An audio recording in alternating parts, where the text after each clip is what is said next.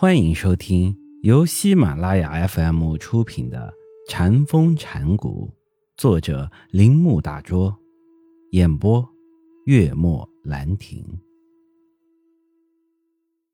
二慧能的无心说。慧能在禅悟方面最早宣示的一句话是：“本来无一物。”然后是见自性。由于无一物。自信，所以就是无，因此见性就是见无，这是神会的意思。这个见就是般若的光芒，普照万殊世界。这样，般若就成了《坛经》中讨论的主要问题之一。这也是禅学思想脱离达摩以后传统路线的地方。初期的禅学史上。主要的兴趣所在是关于佛性或自性，也就是万物具有的和绝对清净的，这是涅槃的道旨。自达摩后，所有的学禅者都深信这一点，慧能也不例外。甚至他在参拜五祖弘忍大师前就极熟悉这一点，因为他兼任。不分种族，人人皆具佛性的相同性。最早记录慧能身世的一部传记中，说他听一位姓林的朋友做尼姑的姐妹诵《涅盘经》。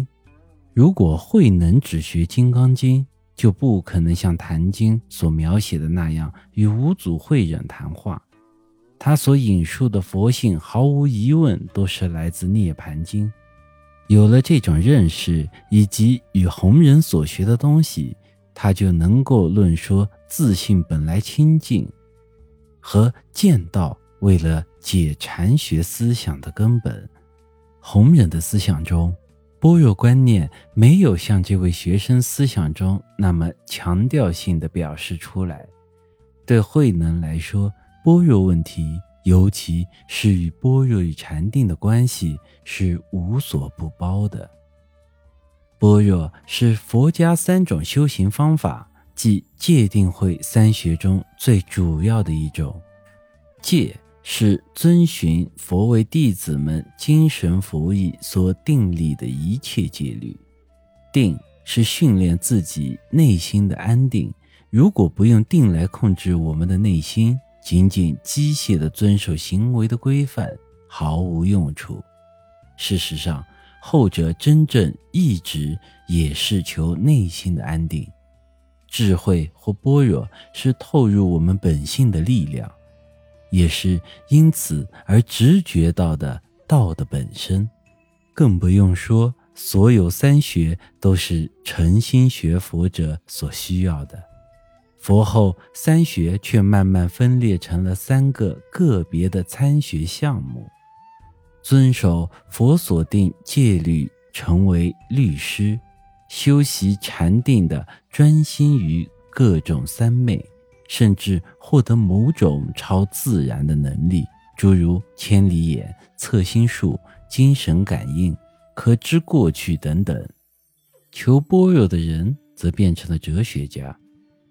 这种对三学的片面参学，使学佛者远离佛学生活的正轨，尤其在禅定和般若方面是这样的。般若与禅定的这种分裂，随时间的推移而更加可怕。般若渐渐被视为动的见道，当初这种分裂并没有恶见，但禅定。变成扼杀生命的活动，把心放置在无感觉的状态，并使禅行者成为社会上没有价值的人。